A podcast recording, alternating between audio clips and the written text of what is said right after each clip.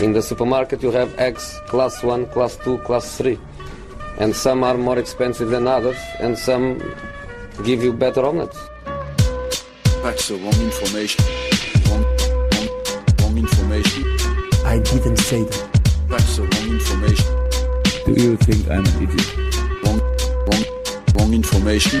Now look at me when I talk to you. Your job is to tell the truth. That's the wrong information.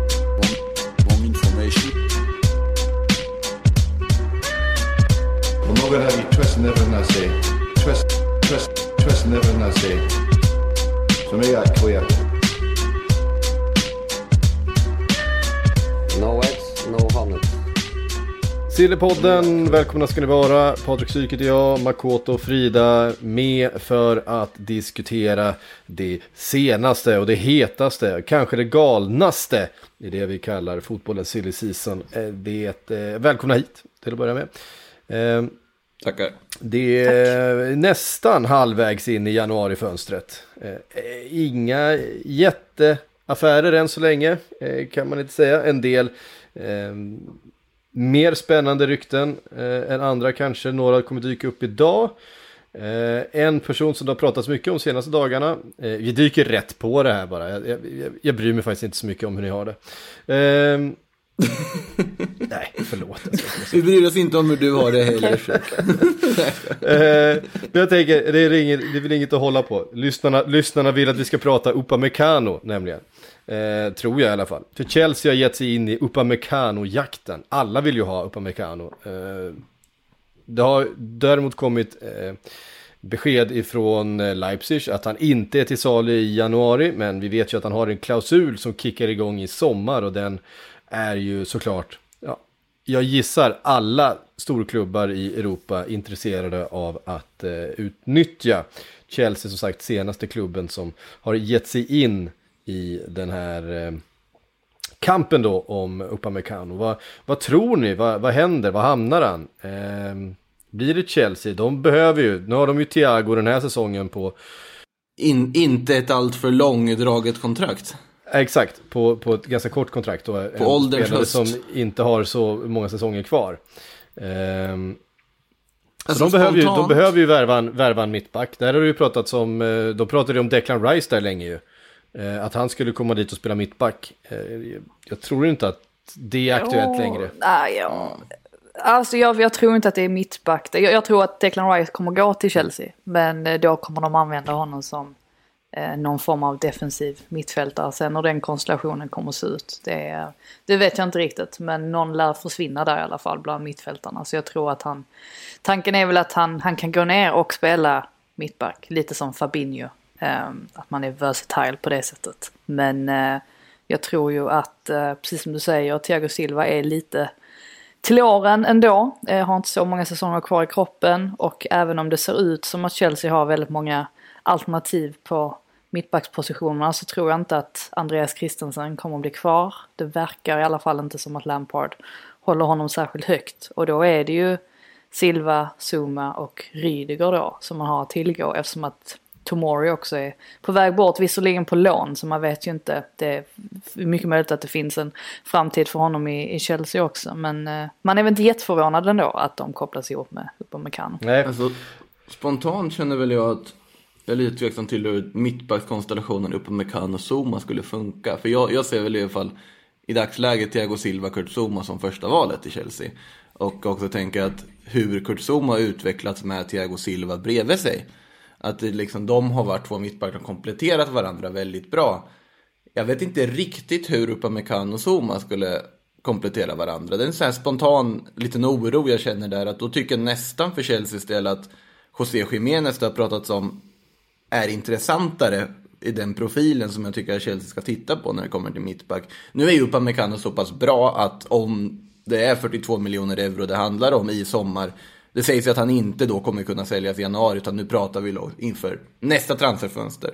Ja. Men det, det är ju bara att köra egentligen men jag har samtidigt viss Alltså vissa tvivel om hur väl han skulle passa i just Chelsea i den mittbackskonstellationen. Men jag kan inte riktigt släppa. Jag tror inte att det är, alltså jag tror inte att det är så dumt ändå. För om man tänker på vad Kurt Zumas, vad hans styrka och svagheter är så är ju hans absoluta styrka luftrummet. Att Ja. han är väldigt stark där.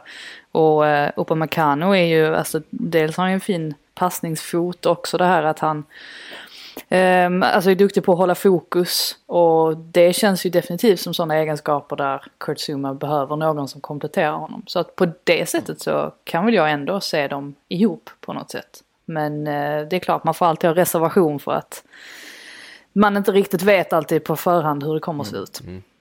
Ja, som sagt, och det, vi vet sedan tidigare att Manchester United är intresserade, Liverpool är intresserade, eh, Real Madrid har väl också varit, visat intresse. Eh, och såklart Bayern München, och Bayern München är det som, som har känts som det hetaste eh, spåret. Även om jag, jag, jag, har en lit, jag har en liten känsla att Liverpool kommer eh, ligga bra till där, faktiskt. Jag tror jag brukar, också.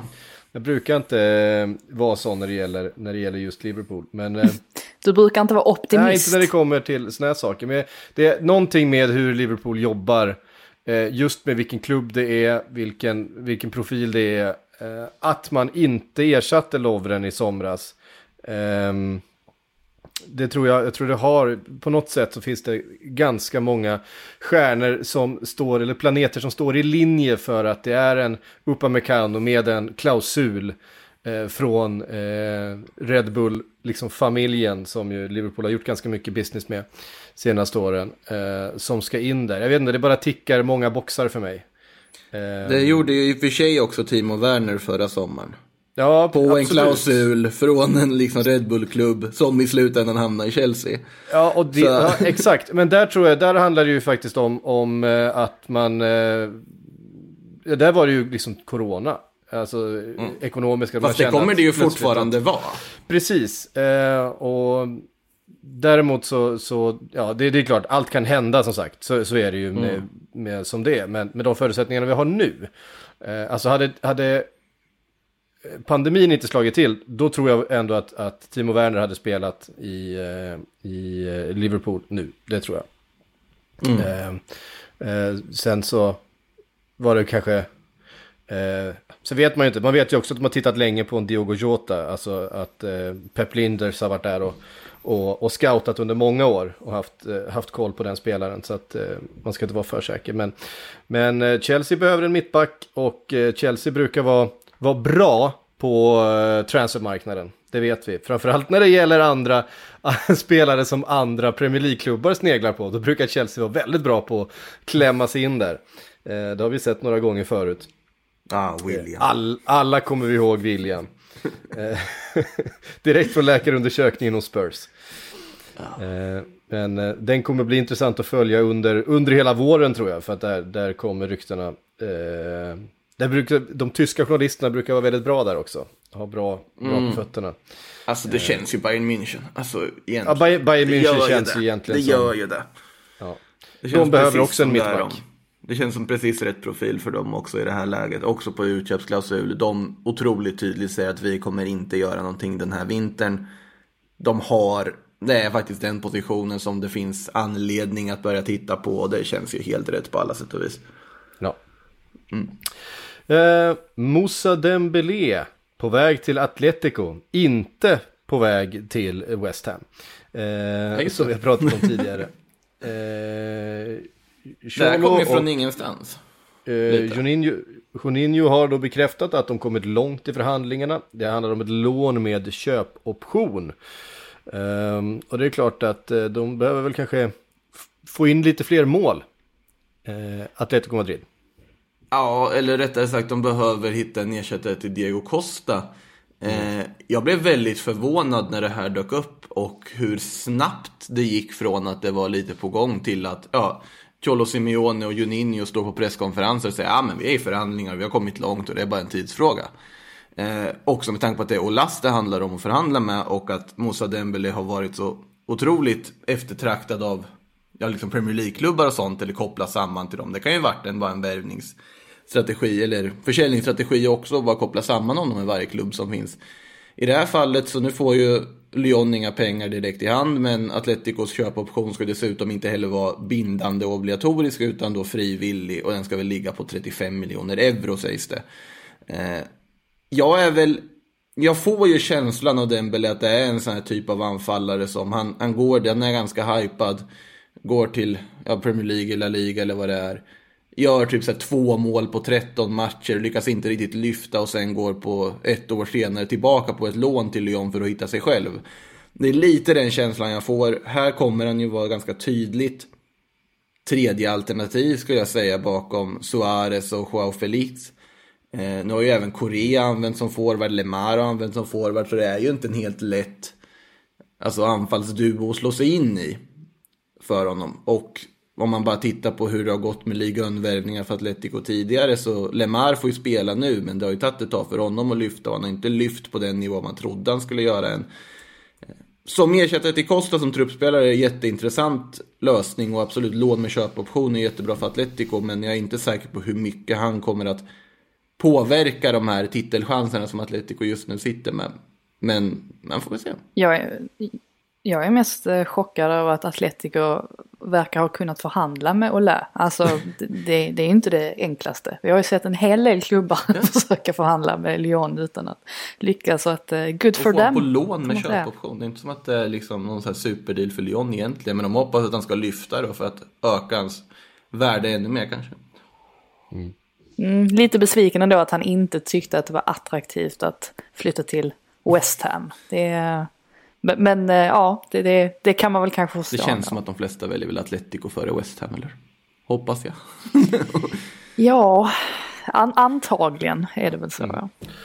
Ja. Eh, och Islam Slimani eh, in som ersättare till, eh, till Moussa Dembélé då i Lyon. Alltså det är ju en av de tröttaste alltså, ersättningsgrejerna man kan göra. Det känns som något sånt. Alltså blueprint på hur man ska ta in anfall som man vet inte kommer att liksom lyfta.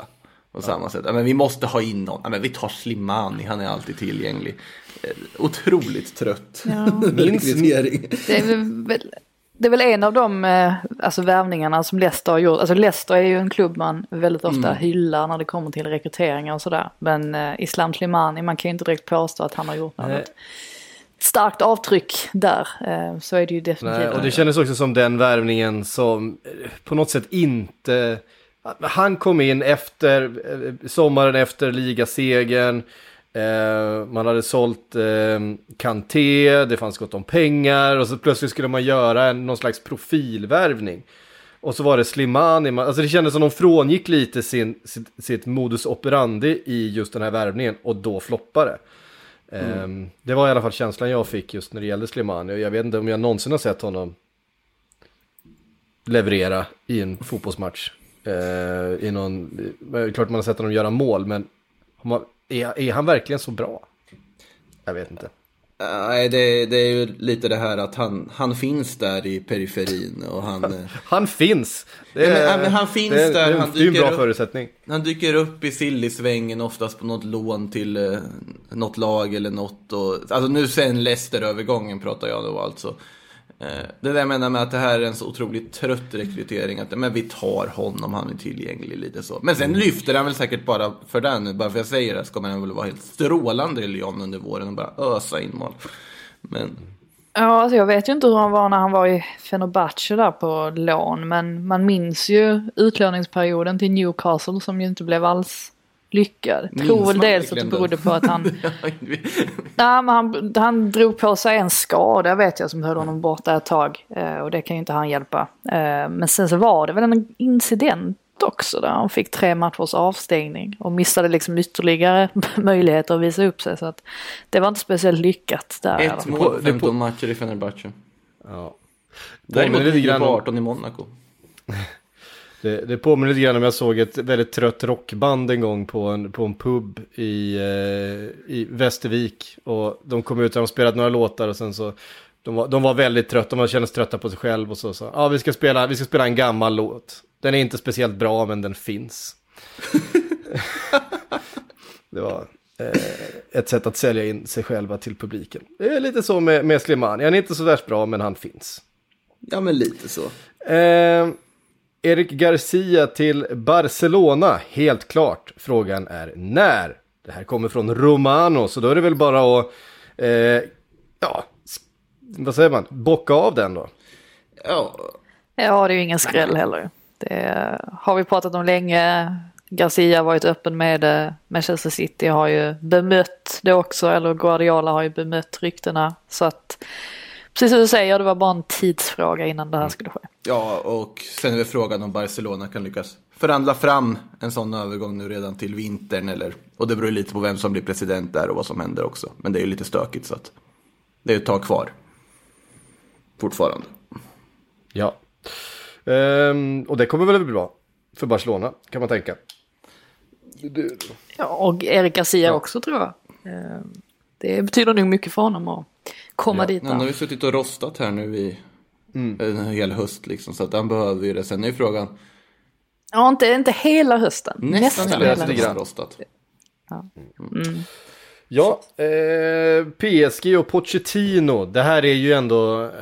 Det är väl ändå den största grejen som har hänt i, i vinter, att Pochettino har tagit över PSG. Eh, Men det är, väl, det är väl här det kommer hända ja, grejer det, det, det, också. man, det är väl det man känner. Dels för att det är PSG och de har pengar. Eh, och då känns det också som att Pochettino och Tuchel har lite olika... eh, lite olika filosofier och kanske måste eh, eh, styra om det här laget lite grann till att bli en, ett Pochettino-lag. Eh, och veckans huvudmål, eh, så du uttryckte eh, Makoto i körschemat här, Paul Pogba. Pogba som ju inte vill vara kvar i, i Manchester United, det har uttryckts med all önskvärd tydlighet av framförallt eh, hans agent. Eh, Men även till viss del av Pogba också va?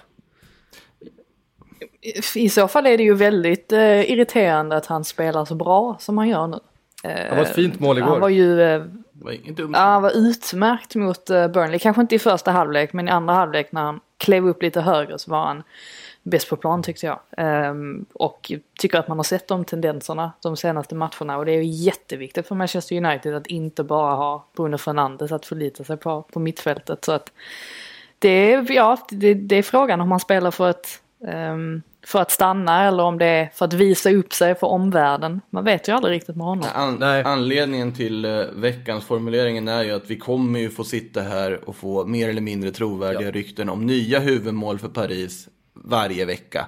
Vi pratade ju om Agüero eh, senast, nu pratar vi, nu är det Pogba som ska vara huvudmålet och nästa vecka så är det väl säkert Harry Kane och sen veckan efter det så kommer det vara jag vet inte, ja Messi igen och sen så kommer det handla om att de inte ska värva. Vi kommer ju hoppa runt här i och med att de har en ny tränare som har en pondus och kommer sätta, sätta ett lag. Pogba spontant känns ju, om man då loss, leker med tanken att det här då skulle faktiskt vara aktuellt, att det verkligen är ett huvudmål då för Pochettino. Så hade ju Pogba faktiskt varit helt perfekt för PSG i det här läget. För det mittfältet, det skulle behöva en, en uppväxling. Paul Pogba får en ny miljö, en stjärnmiljö där han skulle kunna frodas. Jag tror att det skulle vara en ganska bra affär för alla parter egentligen beroende på vad Pogba hittar på här under våren. För återigen pratar vi ju just till sommaren här också och inte just nu i januari. Nej, precis. Nej, jag är tveksam om det kommer hända sådär jättemycket nu i januari i PSG. Eh, han kommer väl utvärdera det materialet han har och sen eh, lägga upp en strategi då för sommaren. Det är väl känslan man har fått. Eh, Men jag gillar den här argentinska grejen han Ja. vill implementera nu. Eh, Det, det, det tycker jag, det låter spännande helt enkelt. och då eh, tar oss till nästa rykte då. Eh, som kommer från AS. Och det är att Porsche, Porsche kan släppa Mbappé om man får Messi eller Agüero. Eh, på tal om det argentinska spåret. Messi och Agüero till och med väl? Ja, Messi, och Agüero. Du har skrivit Messi slash Agüero. Eh, Ja, nu ska vi inte vara petiga i körschemat här, men eh, Får du skulden där Marco? jag läser innantill. det är min roll i den här podden just nu. Jag läser in, innantill från eh, Makotos Google-dokument här.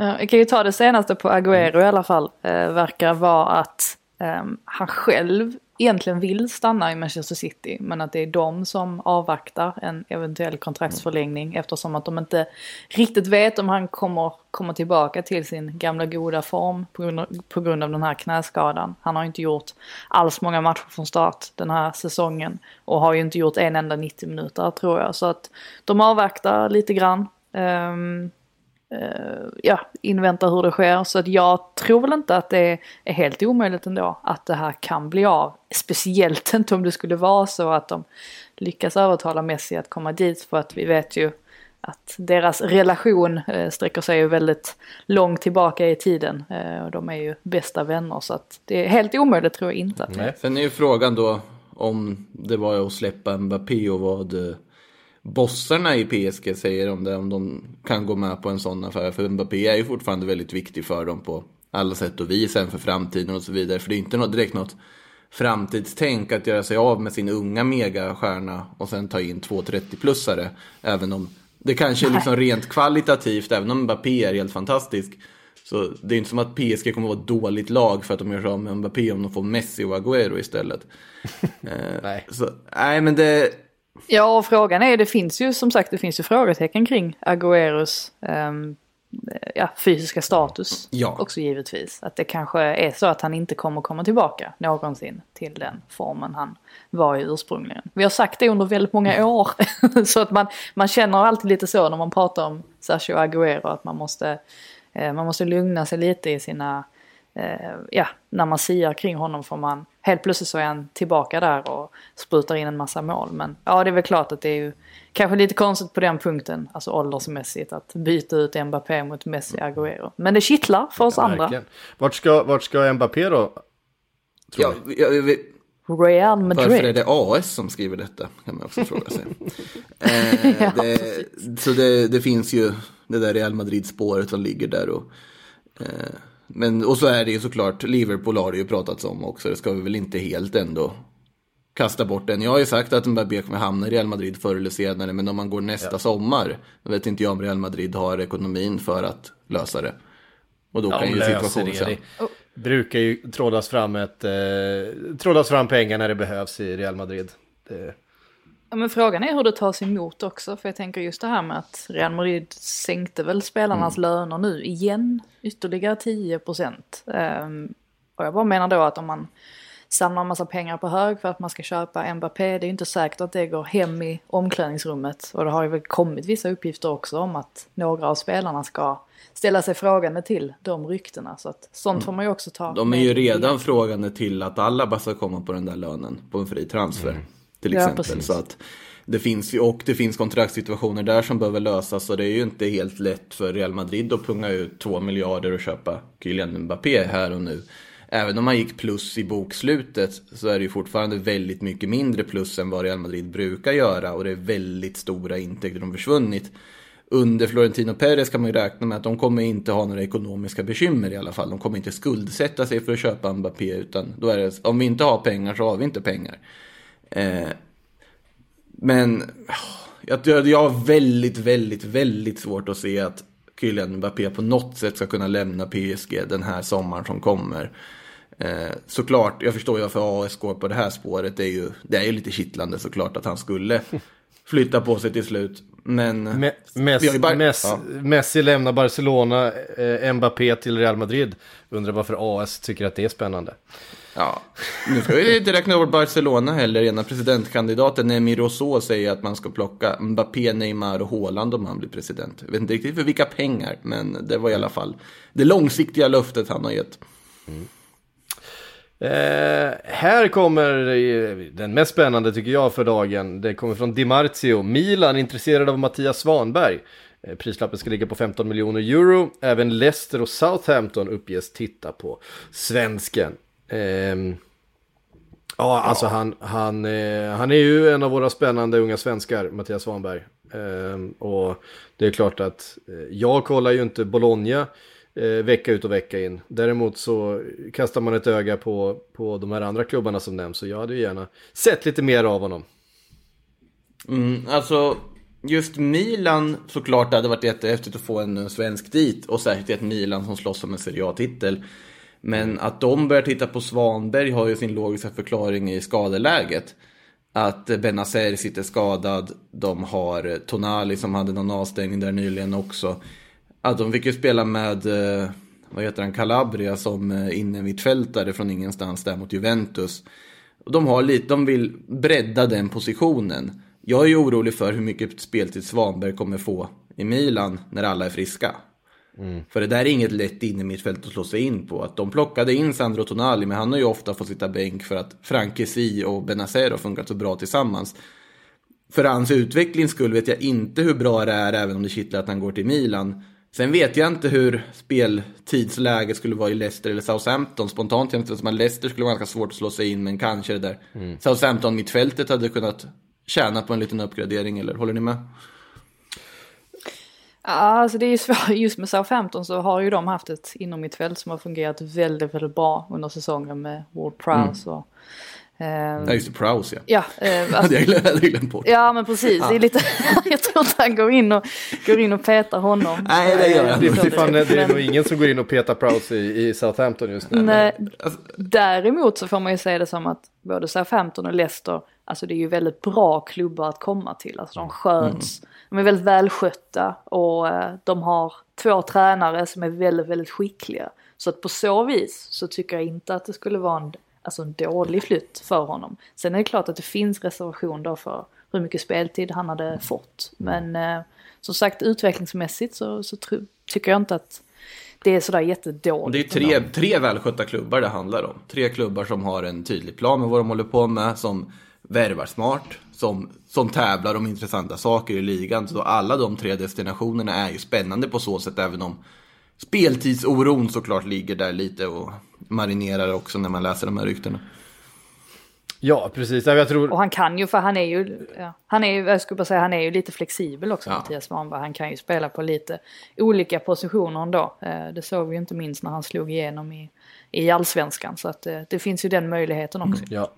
Eh, jag tror att av de här tre klubbarna så är det väl eh, Southampton han har haft störst möjlighet att få, få speltid i. Det, det, det är klart att eh, Ward Prowse och Oriol Romeo har gjort det väldigt bra men sen och så finns det liksom en Genep och, och sådär. Det finns, det är inte, de har inte riktigt samma bredd kanske som, som Leicester och, och, och Milan har på, på mittfältet.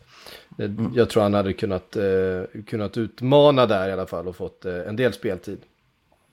Eh, eh, så varför inte, men det känns som kanske i Italien känns ändå mer, med tanke på att han är där nu och så som januarivärvning att, att eh, byta liga på det sättet. Eh, eh, jag tror att Milan känns troligast just med tanke på kanske deras eh, omedelbara behov också. Och det är ju en bra prislapp för dem också. För en bra Ja. truppspelare som kan spela på olika positioner. Så man förstår ju varför Milan tittar på honom. Om man säger så. Dubbelt Malmö är Milan. Får, får man säga det fortfarande? Ja, precis.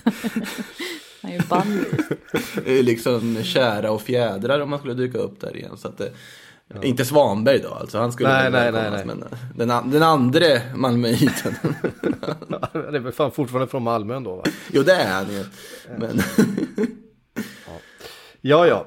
Eh, Mesut Özil. Eh, Fenerbahce, den enda turkiska klubben jag hade kunnat spela för. Eh, kan det inte bara bli klart snart? Ja, precis. Jo, det är, det är ju klart. Alltså det är så mycket nu som...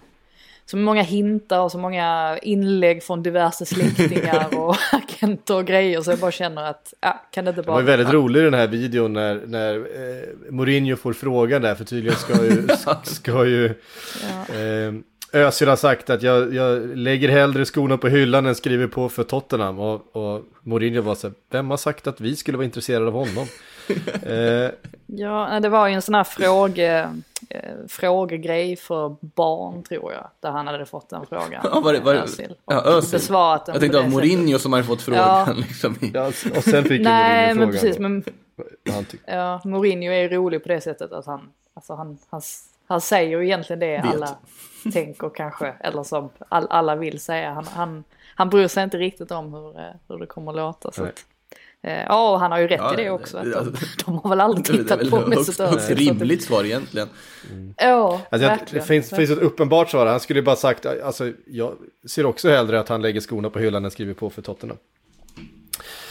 Jo fast då hade han ju, då hade han ju varit, återigen, det hade ju varit en liten förolämpning. precis. nu var det ju bara rakt Ja, ut att- varför, är inte varför, pratas inte om det här liksom? Ja. Ehm, Valencia tittar på Harry Winks om vi nu ska stanna i, i, i Tottenham. Eh, och även Sergio Romero enligt Mark Roca. Nej, och Mark Rocca. Nu får du läsa ordentligt här. Ja, det är Enligt. Och- Mark Rocca är mittfältare. Och, och Mark Rocka. Ehm, såklart. Eh, intressant system vi har. Alltså jag måste, jag måste läsa igenom de här före jag... För, för, för, det kan ju vara det. Kan ju vara det. Jag kanske ska börja skriva dem på jag sätt blir, som jag vet att jag blir som Anchorman ska- här. Patrik Syk ska liksom läsa det här. Jag kanske borde förtydliga liksom. Skriva så här, vem, vad, hur, varför, journalistfrågorna. Nej, Precis. Jag, blir, jag blir som Anchorman här. Jag läser allt som står på teleprompter. Ehm, Ja. På tal om att gå till eh, mindre välskötta klubbar. Man unnar ju inte någon att gå till det här Valencia. Alltså i det här läget. Och Harry Winks till Valencia. Bara akta dig Harry. Säger jag. Du, du vill inte in i det där, den där skiten just nu. Eh, de, de är ju misskötta eller vanskötta på alla sätt och vis. Jag tror inte de kommer göra klart med någon värvning i slutändan med tanke på vilka som sitter och styr. Sen är frågan om de lyckas få Maxi Gomez såld för ett reapris eller inte. Eh, det är en nedmontering de sysslar med. De är i högsta grad inblandade i nedflyttningsstriden i år. Och du pratar alltså Valencia i La Liga, att de kan åka ner i segundan så misskötta som de är. Det är en stor möjlighet att de kommer vara inblandade resten av säsongen där nere.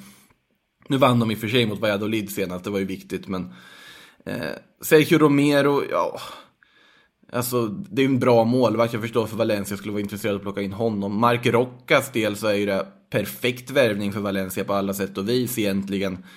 Men sen är frågan om han kanske ändå vill försöka få lite mer speltid i Bayern München eller om han redan nu är redo att flytta tillbaka till Spanien för att det inte har gått som han har planerat. Och i Harry Winks fall så är det ju att det är också en spelare som de behöver verkligen in i mittfältare i Valencia, men jag vet inte varför Harry Winks skulle vilja gå till det här Valencia. Då finns det roligare alternativ att gå till tror jag. Ja, alltså jag kan ju kliva in här och slå ner Ja. det här fullständigt. eh, Mourinho sa dessutom på presskonferensen igår att, eh, alltså rätt ut, st- stop with this talk. Eh, han är trött på att få frågor om detta och tycker inte att, eh, eller vill inte att eh, Harry Winks ska lämna Tottenham. Och eh, det förstår man ju med tanke på att Winks ändå har spelat en alltså mycket större och mer betydande roll på sistone. Så att det finns definitivt ett behov av honom i Spurs. Så att det där kan vi nog, ja det där kan vi nog Jag avföra. jobbar in Valencia tittar på Jesse Lingard nästa vecka istället. Det kommer säkert. ja, men det hade ju, ja, det hade väl inte varit helt, eh, helt, helt dumt Jesse kanske. Lingard. Eh, Jag såg nu att eh, Jesse Lingard tackade nej till Sheffield United som hade visat lite intresse för att han ville inte blanda sig i en Ja, då ska han inte till Valencia. då ska han, då ska han hålla borta säger. Nej, men man tänker att han, han, han verkar vara en liten finsmakare ändå, Jesse Lingard. Fast han, jag vet inte hur väl han följer La Liga-tabellen, så han kanske tror att Valencia slåss om Europaplatser. Som kommer dit bara, va? va, va? Ja, så så är, vi, är vi så här vara. dåliga? Han är ju engelsman ju så att det kan vi nog... Jag förstår för Valencia tittar på engelska spelare och de tänker väl att de har ingen aning, de tror att vi är bra fortfarande. För Spanien är ju liksom loppet kört, då vet ju alla vad de ger sig in på ifall de går dit. Så, ja. Ja, ehm, ja vi, får, eh, vi får följa det. Men, men eh, Harry Winks skriver vi av i sådana fall. Efter ja, eh, det är nog bra för alla parter. Tydliga nedskjutning. Enligt Mourinho. Enligt. Mourinho. Han, Helt okej källa. han, ja, precis. Han, han, är, han borde vara insatt i den här affären. Um, Jovic. Kanske den största, eh, en av de största liksom, missräkningarna får man väl ändå säga. Eh, från utan Real. Madrid de här senaste, senaste åren. Han var ju stekhet i Frankfurt. Eh, kom till Real och har egentligen inte gjort någonting sedan han kom dit. Eh, nu snackas det om eh, Frankfurt återkomst. Ehm, ja, enligt flera. Cadena, Ser och eh, Fabrizio Romano. Och Det kom ett sånt där here we go här också såg jag på just Alltså, det gjorde det? Att, Ja, att, då är det ju att, klart. ja, nu ska vi, det är ju i princip klart då. Det, det ska vara officiellt först, innan dess är det inte helt klart. Eh, men, ja alltså det är ju logiskt. Jovic ska ha sagt att han vill tillbaka till Frankfurt när det här dök upp. Det har gått ganska fort det här också. Eh, och Zidane ska ha gått med på det. Jovic ingår ju inte i planerna. Mariano som ligger kvar där som någon sorts restprodukt, han går ju före Jovic. Var ju lite så här i början av säsongen, tänkte han ska man få chanser och få lite speltid, men han, det lossnar ju inte för honom. Och Det blir ju inte bättre av att det han kommer vara mest på, alltså, ihågkommen för sin Madrid-tid hittills är ju inte det han har gjort på plan utan snarare det han gjort utanför plan med att bryta tår när han på konstiga sätt och bila till Serbien och bränna karantäner och allt vad han har gjort. Han har inte direkt liksom skött sig heller. Så att det är ju många aspekter som gör att det här är ju en enorm floppvärvning hittills för Real Madrid. Det, det har ju inte alls blivit som varken Jovic, Real eller Zidane eller någon hade kunnat föreställa sig. Och det är väl helt logiskt då att han går tillbaka till Frankfurt, kommer tillbaka till en miljö han känner igen. Till en liga han vet att han kan leverera i, kommer säkert få speltid. Eh, och försöka lyfta igen. Och sen får man väl se då, för det ska ju vara då ett lån resten av säsongen. Om han efter det då kanske kan vara aktuell för att försöka i Real Madrid igen. Eller om han bara ska skeppas vidare och eh, tas bort från böckerna helt och hållet där till sommaren. Men här och nu så är det ju en helt uppenbar återlån eller vad man ska kalla det. Mm. Ja, alltså de, det, var, det var uppenbart att de hade någonting där i, i, i Frankfurt den säsongen. Eh, Det hade de. två, två år sedan med. Men det var liksom så här, liksom Rebic, jag menar Allaire har inte funkat eh, som man trodde i West Ham heller. Eh, Jovic har inte funkat i Real Madrid. Det var som att de funkade tillsammans men, men eh, någonting var det ju med miljön som var väldigt gynnsam där också. Eh, förstår man. Eh, när, när spelarna lämnar och inte, och inte levererar på samma sätt. Rebic har ju varit ganska bra i Milan dock. Ja, Rebic har väl varit, varit den som har varit mest lyckad. Ehm, men kanske den som man... eh, i, som var, som var, jag kanske inte minst hypad, han var rätt hypad han också, men det kändes ändå som Jovic och Allaire var de två som var mest hypade eh, utav dem just där och då. Och ingen utav dem har, har egentligen lyckats eh, efter att ha lämnat Frankfurt. Så. Ehm, nu Allaire i, i Ajax, det har vi varit inne på tidigare. Fick väl ett mål bortdömt efter VAR där mot PSV i sin debut. Men det Ja, fel. Så kan det gå. Det var, var stökigt med VAR igår kväll i, eh, mellan Burnley och Manchester United. Eh, det kanske är fel podd för det, men, men eh, jag blir inte riktigt klok på vad som hände där egentligen. Eh, det, blev, det blev gult kort för Luke Shaw till slut. Då är man så här, kan, kan VAR gå in och dela ut gula kort? Nej, det kan de ju inte göra, men Ja, fast tydligen så var det alltså, korrekt. Um, alltså att det gick till på ett korrekt sätt enligt uh, diverse domare som har fått uttala Alltså, sig. nu, nu har inte jag sett Och, situationen, men om det är så att de tittar efter ett rött kort eller tittar efter en straffsituation, då får de gå in och dela ut gula kort. ja, Jo, det, det, det, det var lite stökigare dock för att den här situationen var helt avfärdad. Och sen så vände spelet och sen så var det Cavani som blev neddragen eller Robbie Brady klev in emellan. Och sen så skulle det ha varit... Han fick först gult kort och så skulle de kika efter målchansutvisning men då kikade de på den här andra situationen istället. Och då trodde alla att Luke Shaw skulle få rött kort istället men så blev det inte. Utan det Ja, men då är det, då är det ju en... Så tydligen ja, blev det då är det en red card eh, incident som de checkar och då kan det ju bli gula kort efter, så det låter väl korrekt. Även om det låter stökigt också. Däremot så var det inte korrekt att döma bort Maguires mål. det var lite hårt. Det kändes som att eh, det där, eh, det var som, som Peter Crouch gick ut och sa, om det, där, om det där ska dömas bort, då har jag inte speciellt många mål kvar i min karriär. Eh, eller från, från, från min karriär. Nej, Kevin Friend är ju ingen... Jag tror att Kevin Friend hade... Eh, han hade nog eh, Mourinhos och Klopps ord ganska färskt där i, i bakhuvudet. Att han inte- ville eh, bli en av dem som ger bort enkla grejer till, eh, till Manchester United. Det gjorde han i alla Nej, fall inte. det, det funkar. Du ser, det är den här, Sir Alex Ferguson var ju bäst på det. Det var ju ingen som, som, som påverkade liksom omgivningen så mycket som när, när han uttalade sig. Eh, Och det är klart, han var ju, han var ju störst. Ehm, vi eh, tar oss tillbaks till, till Milan som eh, tittar på eh, Fikayo Tomori. Fast som backup ifall man inte eh, lyckas säkra Mohamed eh, Simakan från Strasbourg. Honom har jag inte koll på till mittbackspositionen. Då, Han är såklart. 20 år. Man ska väl tydligen vara ganska lovande också. Ja, väldigt många som kikar på det. Jag tycker jag har sett att Leipzig har varit väldigt intresserad att eh, ha honom som ersättare till Men jag har sett. Liverpool dyka upp där också, så då borde det väl ha.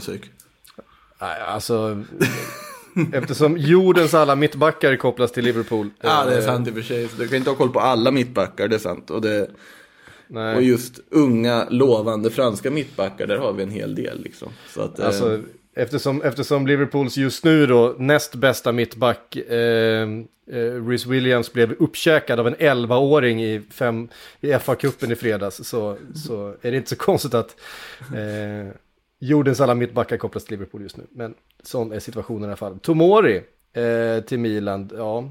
Eh, Tomori, som vi hyllade väldigt mycket förra säsongen, väldigt lovande. Eh, Men eh, har inte liksom fått kanske den speltiden som man har behövt för att, för att utvecklas hela vägen.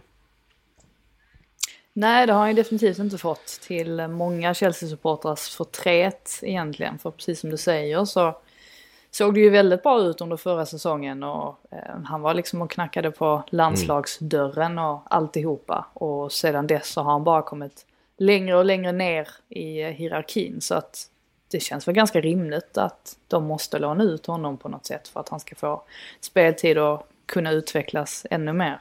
Ställer sig väl ändå frågande till, alltså självklart finns det ju ett behov i Milan.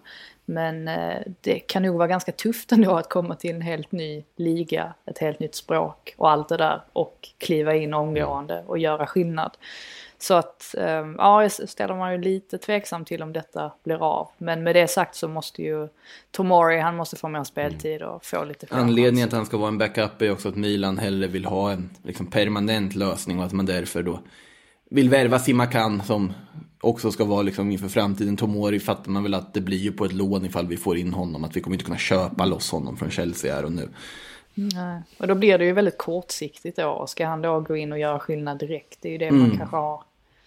Man är lite tveksam till, inte för att han inte är en bra mittback, för det är han verkligen. Men eh, det är väl mer det här att det är en ganska stor omställning. Får man ju säga. Ja, eh, här är uppgifter från Bildt som rör Julian Draxler. Eh, som tydligen ska vara bakom Julian Brandt på Arsenals sommarönskelista. Har jag, Då kan vi läst, har att- jag läst ryktet rätt nu? Ja, ja det har du. Det är alltså så Brandt duktig. de vill ha, inte Julian Draxler Nej, alltså det, det jag tolkar det som är att de vill ha bo, att båda finns på den önskelistan. Mm. Att båda ses som alternativ till Arsenals. Ja, hellre, hellre Brandt i så fall, känner jag. Ja, ja, ja. Alltså, Draxler Drax- känns trött nu alltså. Ja, på tal om trötta värvningar. Ja, det, nej. Alltså det är en bra fotbollsspelare men det är inte vad Arsenal ska titta på i det här läget. Och Julian Brandt tycker jag också är lite så här trött värvning egentligen sett till vad han egentligen levererat. Han har haft problem att ta en ordinarie plats i Dortmund. Det här är inte spelarna Arsenal ska titta på.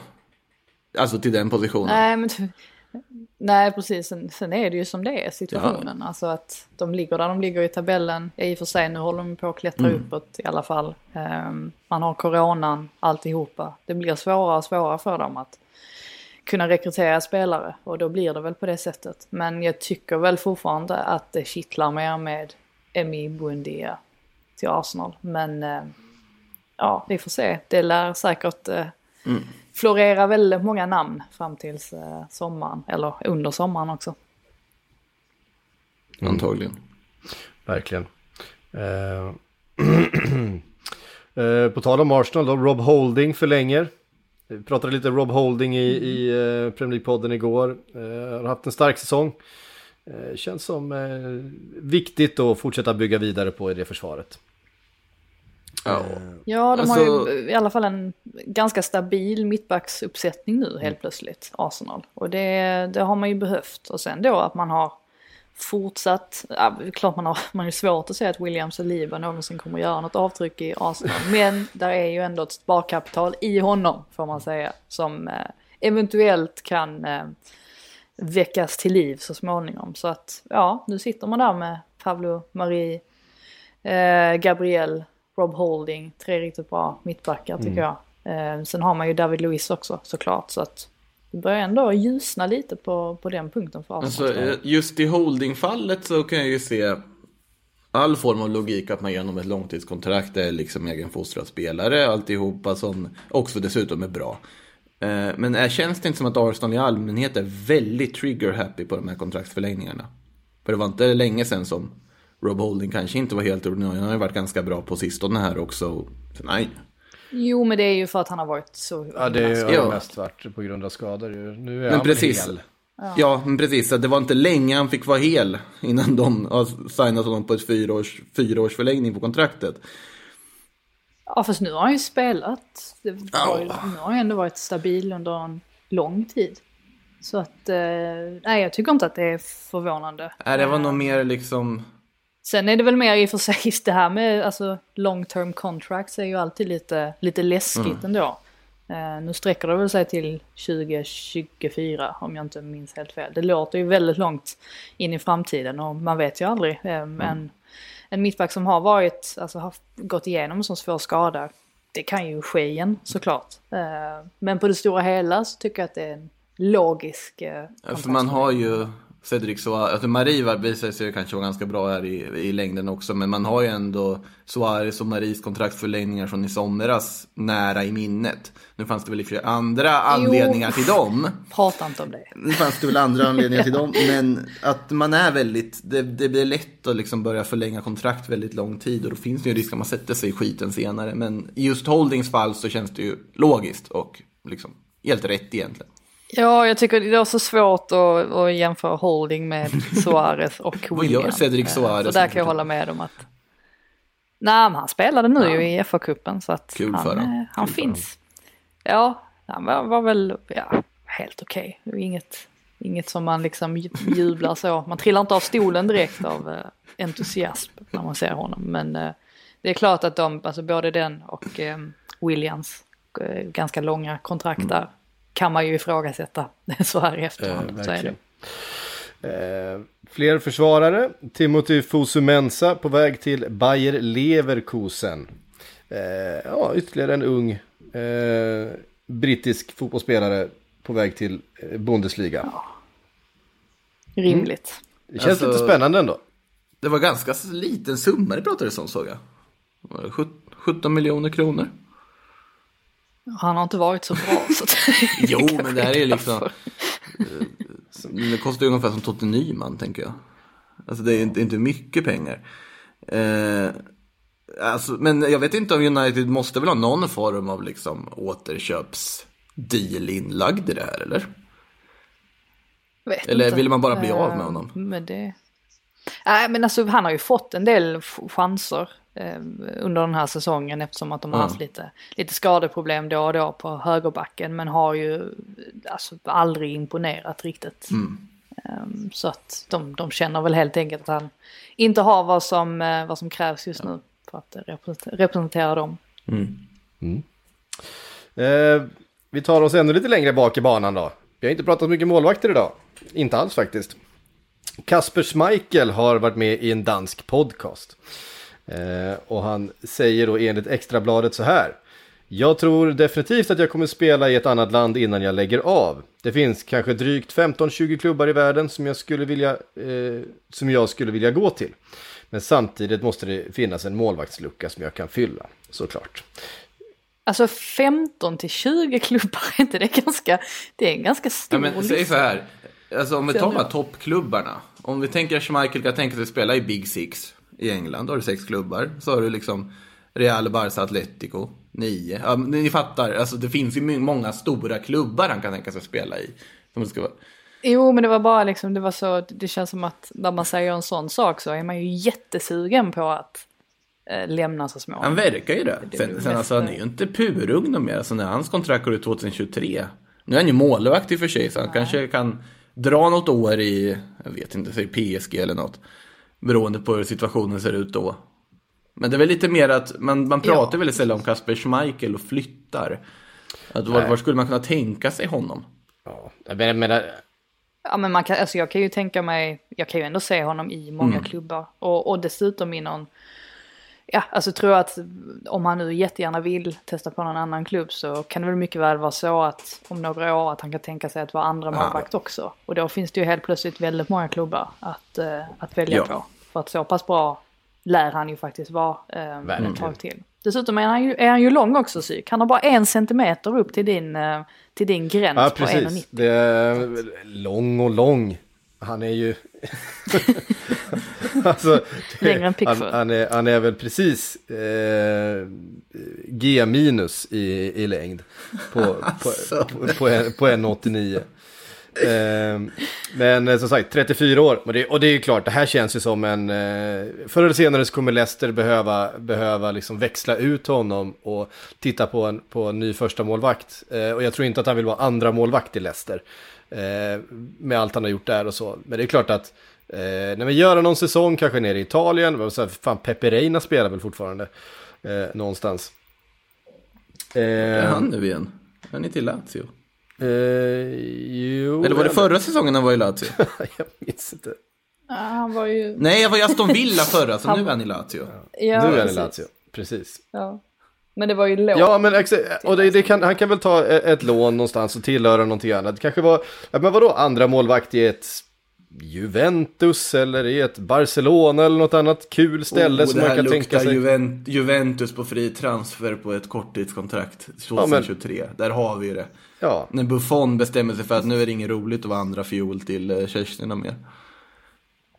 precis. Och jag Typ menar, 20- 2023 så är han alltså 36 år gammal. Eh, har ett par, tre sådana här säsonger kvar. Kanske, kanske första spade någonstans i ett, ett lag som det är kul. Alltså du vet, ett Napoli eller någonting där det är liksom, ja, det är nice att spela. Det är, kul. jag vet inte om de har eh, en öppning för honom då. Kanske inte, kanske inte håller för det då, men Det är, det är svårt att sitta och sia vad, vilka som behöver målvakter 2023. ja, det är svårt. Det är svårt. Ja, det är väldigt svårt. Liksom det- ny, ny nivå av liksom kamikaze-tips. Ja. Eh, Ja. Å andra sidan, eh, Arsenal är i stort behov av en andra målvakt just nu. Kommer de vara det Så att, eh, känner han sig 2023? villig. Fråga. det, det, vet, det ska det man med aldrig, man ska aldrig säga det aldrig. Till dess. Nej gud, han, han har de ju fått skeppa iväg nu. Det är ju total... Ja, det är ju lite fiasko. Nej, det är inte fiasko kanske. Det är men, underligt. han har ju inte riktigt levt upp till Fanns det förväntningarna. förväntningar? Så mycket kan man säga. Fanns det förväntningar? Alltså när Runar kom. Ja, men det tror jag, annars hade de nog inte köpt honom. Först. Det ska man inte, ska var man ju låta vara osagt. Men, det var ju ett kul namn. Ja, det var ju det. Ja. Man blev ju glad. Ja, precis. Ja. Nej, men på, Juventus får väl vara brygga då över till eh, eh, Scamacca. Eh, Som, Ja. eh, eh, närm, eller som ryktas vara eh, nära att gå till just Juventus enligt Gazzetta dello Sport. Eh, Det är ju en spelare som... Alltså Inter och Milan och de där kopplas ju också samman med honom. Uh, unga anfallare, varit på lån här nu i Genoa från Sassuolo där han har imponerat. Jag ser ju inte riktigt att det här är en spelare som bara ska gå in och förbättra Juventus här och nu, utan det är väl en del av deras strategi att kombinera de här mediokra fri transfervärvningarna man gör som är lite underliga med att faktiskt ta in lite intressanta yngre spelare som Kulusevski, Federico Chiesa. Eh, ska det ju handla om samma typ av deal som tog då Chiesa till Juventus är att man kör ett lån med en obligatorisk köpoption som ska ligga där under 18 månader, att man måste köpa loss honom. Alltså, det är, en- alltså han är ju bra i spelet, Skamaka, och gör väl nytta på så sätt, men jag ser ju inte vart han ska gå in och förbättra Juventus här och nu. Det är väl att Dybala är skadad och att man vill ha någon, ett andra alternativ där också. Eh, jag vet inte riktigt om det är Juventus nivå här och nu. Ska jag väl ärligt talat säga. Måste, eh, ja, men man blir ju också väldigt förvirrad över vad Juventus gör nu för tiden. Men det är väl bättre att de tar in lovande inhemska spelare än att de lägger kraft på att ja, typ försöka värva Edin Dzeko ännu, en, ännu ett transferfönster från Roma.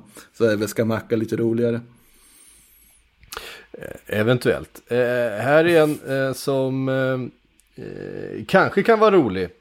Eh, det här är en riktig YouTube-spelare, eh, i alla fall för, för mig, för det är min enda relation till Moises Caicedo.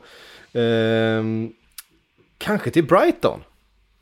Vad säger vi om den här? Eh, vad är han från? Han är Ecuador. från Ecuador. Ecuador. Och spelar fortfarande där va? Han, ja, han ryktades ju väldigt intensivt till Manchester United ett tag. Eh, bland annat då på grund av kopplingen till eh, Antonio Valencia. Eh, som är hans stora förebild. Eh, verkar ju inte bli av där nej. Och sen så helt plötsligt så börjar Brightons namn nämnas. Och eh, det ska väl vara ganska, eh, alltså ett konkret intresse. Det är väl lite sådär kring eh, övergångssumman som Brighton inte är helt nöjda med. Snackas väl om 4,5 miljoner pund och eh, de ska väl inte vara riktigt uh, sugna på att betala så pass mycket. Men jag tycker ändå om man tänker på det så det är väl klart att det finns, uh, finns det är en liten riskvärvning på så sätt att man inte riktigt vet hur, hur väl det kommer att slå ut men man kan väl anta att de kanske tänker lite ja, förberedande kring framtiden och Bissouma då främst som mm. uh, ju ständigt ryktas mm. bort. Att de kanske ser honom som en eventuell uh, ersättare till honom på sikt. Och det, då känns det ju helt plötsligt ganska ja. rimligt ändå.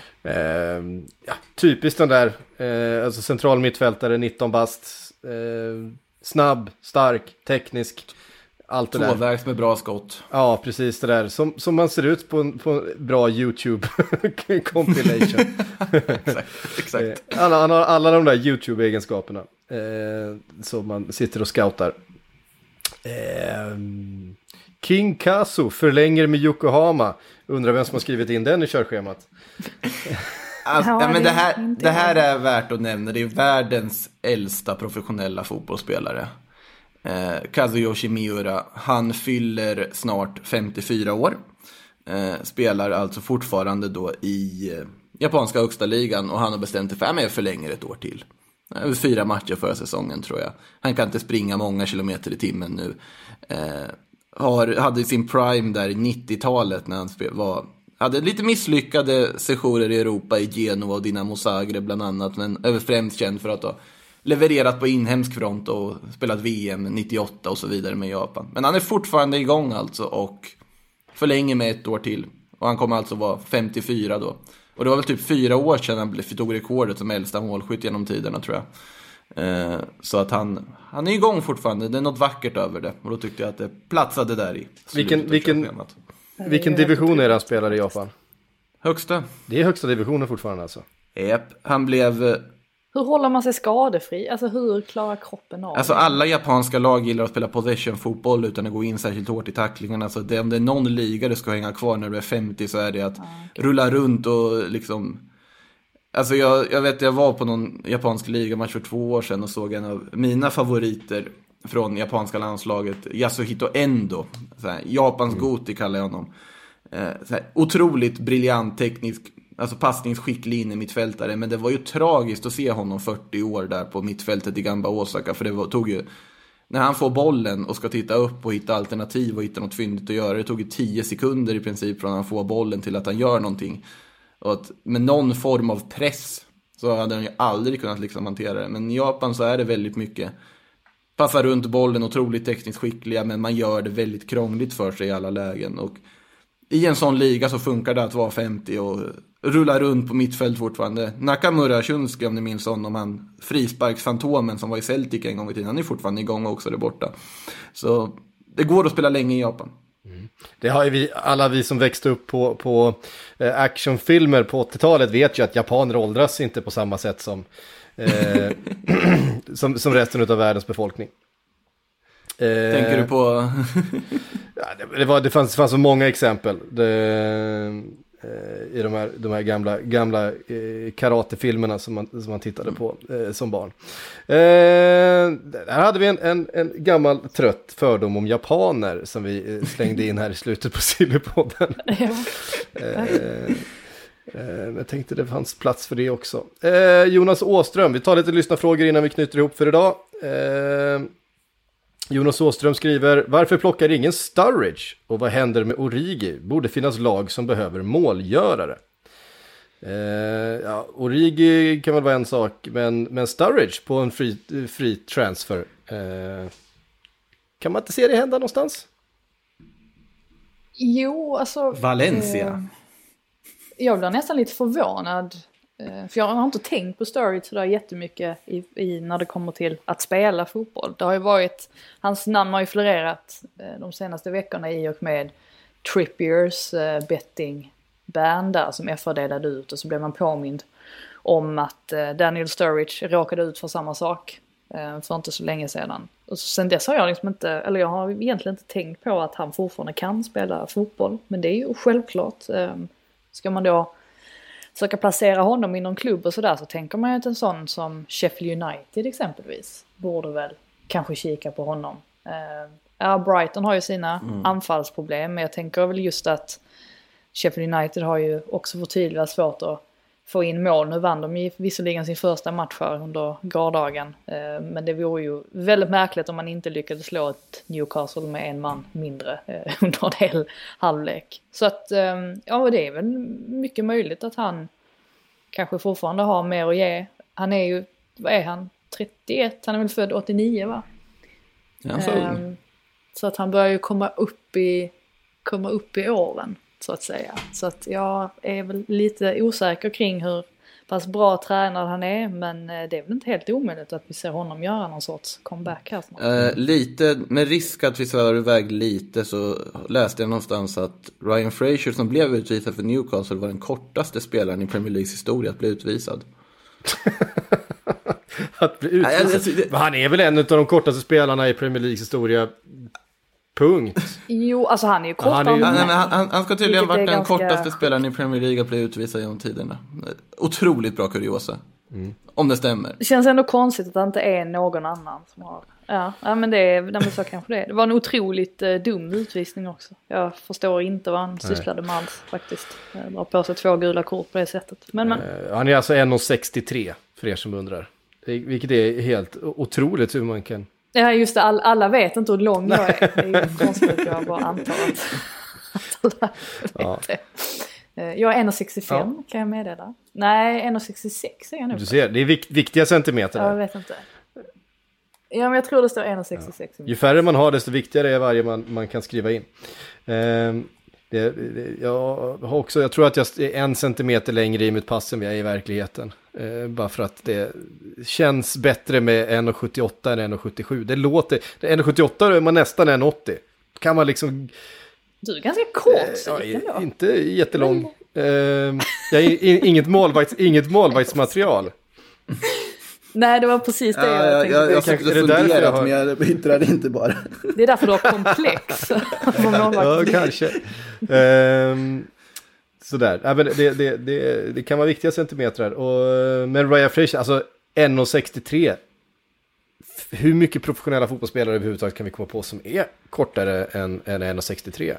Minns ni Diego Bonanotte? Minns Jag måste ju flika in också att... Och så, ja, jag fortsätter Makoto, jag bara Ja, Det, är jag avbryter. som är, det, går, det beror på hur man tolkar, kanske jag som avbryter dig. Nej men, eh, vad var han? Han var typ så här 1,58 eller någonting, den här argentinska speldirigenten man värvade in på typ FM10 för. Eh, han hänger väl i Mexiko nu om jag inte helt missminner mig, eller det var i Chile tror jag till och med kanske. Men där har vi en spelare som är under 1,60. Ja, Gio, Ja, jag vet inte, alltså vad är Messi? Är han typ 1,69 Ja. eller något? ja, han är ju han är ju lång i jämförelse.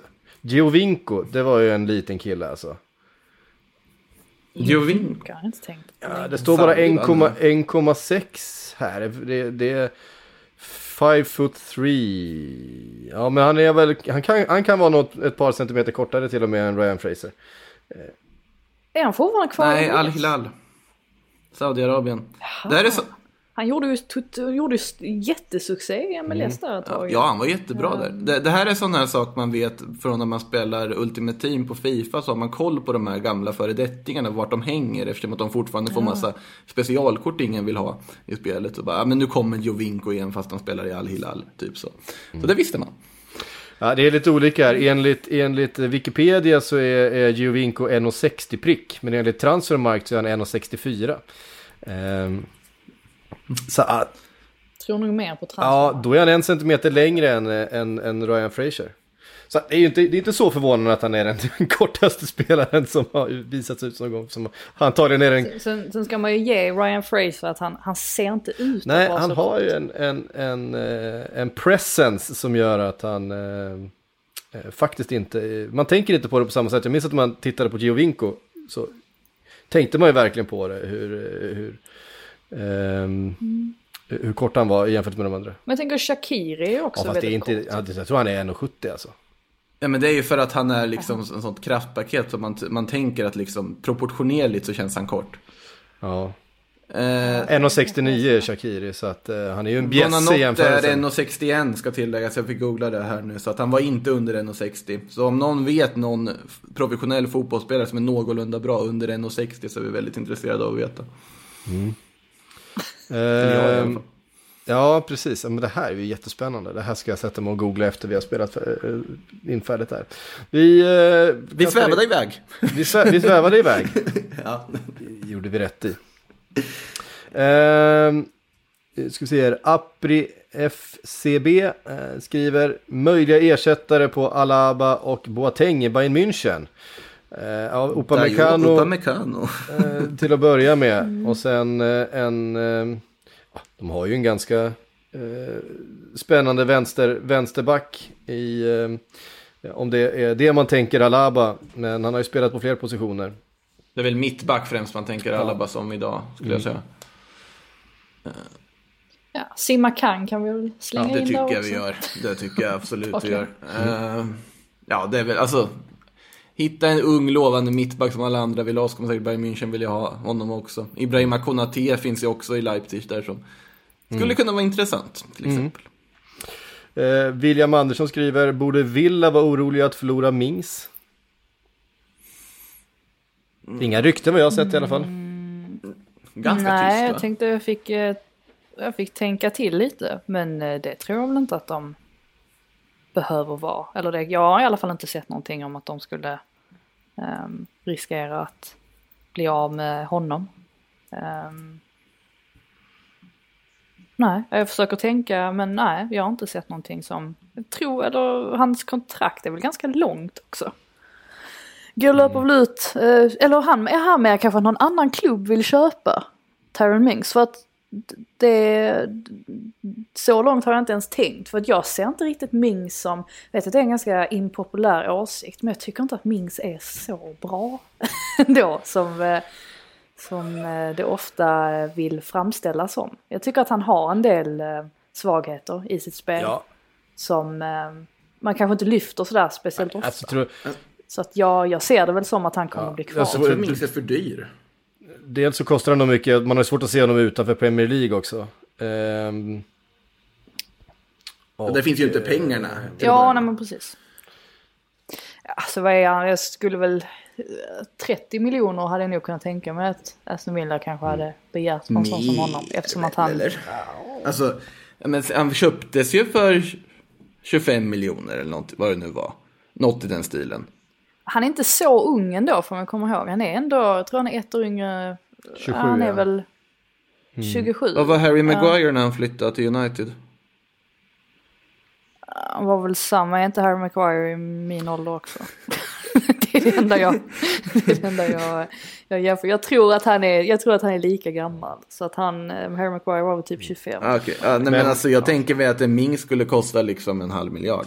Om du skulle försöka köpa Ja, honom nu. jag var, ja absolut, ja men så är det väl. Det är bara det att jag menar att jag ser inte Ming som lika. Jag tyckte inte att Harry Maguire var värd de pengarna som han gick för till Manchester United. Och jag eh, tycker inte att eh, Mings är bättre än Maguire nej, heller. nej, det är han ju Så det verkligen är inte. just därför jag ställer mig väldigt tveksam till. Nej, men precis. Så att jag, jag tror väl att han, han är säkert nöjd i Aston Villa just nu. Och jag har som sagt inte hört ett enda rykte om att någon annan klubb i England... Och tre och ett halvt år kvar på kontraktet. Eh, I ett Aston Villa som går bra. Eh, eller ja, så länge man, man inte är coronakarantänade. Så har man ju gått bra under den här säsongen. Så att eh, 1,96 lång däremot. Så det är, det är en riktig, det, det är en riktig bjässe. Värva som målvakt då? Ja, nej, men det är ju en av hans ja, så är det ju verkligen. Han är ju han är stor. Eh, hörde ni, vi måste knyta ihop för idag. Eh, tusen tack för att ni har lyssnat. Tack eh, Makoto och tack Frida för att ni var med. Sillypodden är snart tillbaka igen. På återhörande.